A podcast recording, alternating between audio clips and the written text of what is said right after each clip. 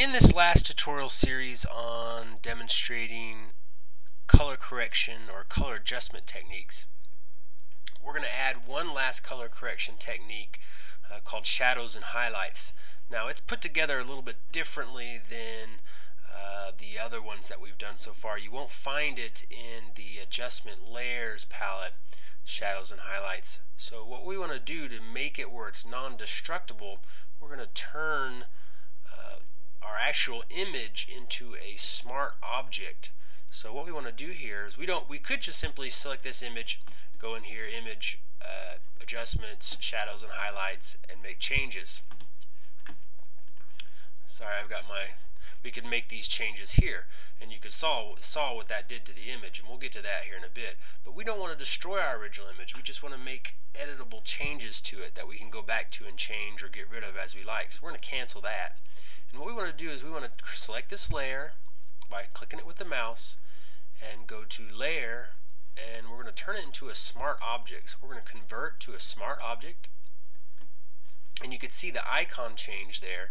So it's a smart object now. now there's some other things that uh, about a smart object uh, that you might want to start trying to get your head around, but we won't cover in these tutorials. But this smart object is a very powerful technique in Photoshop, but it's beyond the scope of these tutorials and the techniques that we're demonstrating. So once we turn that into a smart object, then we could go up to Image, Adjustments, and select Shadows and Highlights. And you'll see, we won't see just yet. Well, let's go ahead and do this.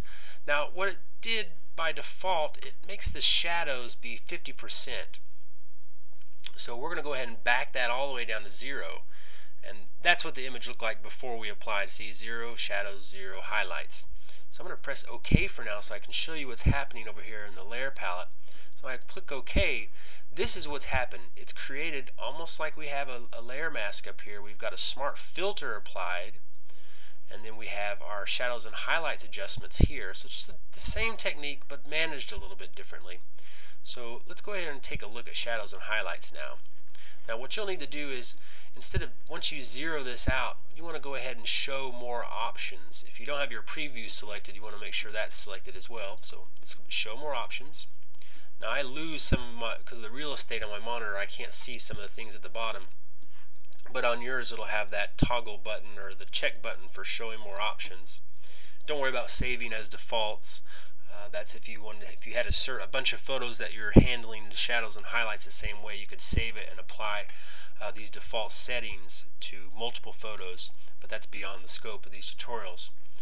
So what we can do now is that if you can take a look at your image, it's difficult to see. We're kind of really looking, at least on my monitor, what we're dealing with here, is that we can slide these amount of shadows. And remember the shadows are the dark areas. So if we slide that up, we're actually boosting up just the dark areas. We're making those dark areas brighter than they were. And, and you have to be careful with shadows and highlights. This is one you're really going to have to play around with quite a bit because it can make things look really wacky if you're not careful. And so the tonal width is going to see, let's see if I can demonstrate what that does. I'll tell you what, I'm just going to not try to explain what's happening because it may not make a lot of sense, but just kind of guide it through with your eye. The radius shows how much it's adjusted, and if you look at the image, it shows how many pixels to compare uh, between shadows and highlights. So I'm, I'm kind of happy right about in there. Now let's adjust the highlights, and you know that's adjusting now what are the white bits. So the more I boost that up, the it's making those white bits not so white. So I'm going to say, and you notice way back here I had to lose some of the blue, so I'm going to push that back so I get some of that blue sky. And I may boost the width up a little bit, the tonal width, and maybe blast the radius so I don't get that kind of, if you see if I back that off, I kind of get this outer glow effect around those areas. So I'm going to spread that radius out a bit. And then I could go ahead and mess the color adjustment. And you can see what that does, the color correction.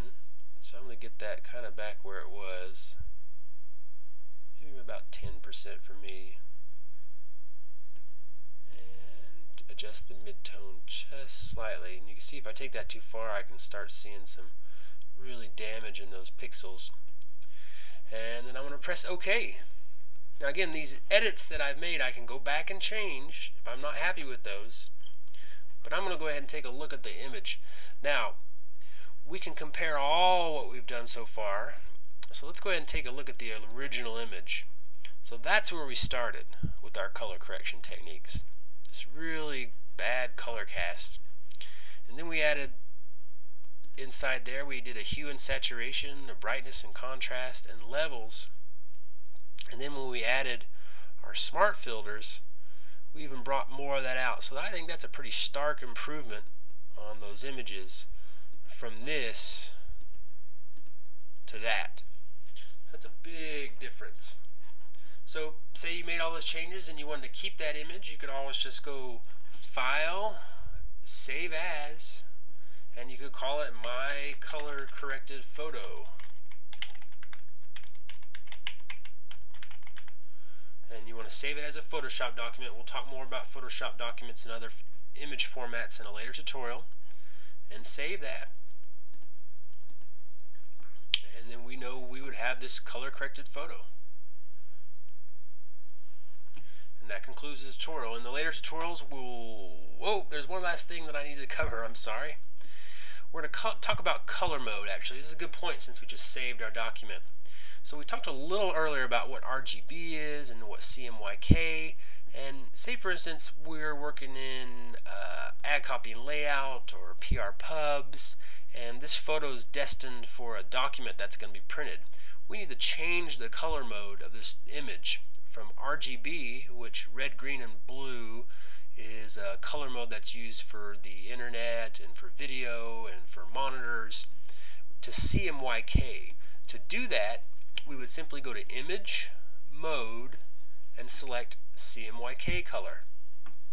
Now we do not want to rasterize these images, so don't rasterize. That has to do with the smart objects and we do not want to merge these objects. If we merge this, it's going to flatten all this into one image, so we don't. Changing modes will discard some adjustments layer, change mode anyway. Oh, let's go ahead and press OK. And then it's going to tell me some other things. And you see what, oh, we lost our adjustments. This is a good point to talk about the histories palette. So we don't want to do that when we change those colors. So what we want to do is we're going to go back into Window and select History. And what this history does, it shows us everything that we've done to this document so far. So what we want to do is where it says CMYK color, we want to go back one stop before, before it does that. And so what we can do now, if we want to change the color mode, we could save it. We could go ahead and image layer and then we could let's do let's go ahead and merge well let's flatten this image. And so now that image is all flattened. And then if we want to change the color mode now again you would want to save it at this point so you wouldn't lose those edits. So let me go ahead and do that just so I can demonstrate a nice workflow. And let's say flat so this is telling me that I can't edit this image anymore once I've saved it and now once it's flattened, and what that flattening does, I'm going to hit Command Z to show you, or let's go back in our histories palette, is what that does, it just takes all these layers and creates one editable image. And since we flattened it and we saved it, let's go ahead and then we can change the color mode to CMYK. And we won't get that color cast back. And so that would be changed to CMYK. If we wanted to go back to RGB, which you wouldn't want to do because we already have an RGB editable file ready, we would simply correct RGB. And the other one is if we want to do adjustments, oh, sorry, mode is we want to go to grayscale. And this is what you would do if you want to make sure that you actually have grayscale images and it's going, say, for a newspaper, We want to discard all the color values and get back to a grayscale image. And that's how you would do that. And that concludes this tutorial. In the rest of the tutorials for the series, we're going to use the some of the tools to do some design work and some touch-up techniques on some images. Uh, as I wrap this up, I'm going to go back into my histories palette and get all the way back before I flatten that image. And I'm going to go ahead and file save as and get rid of this. flat. I'm not sure if we'll use this again, but I just want to keep it around just in case.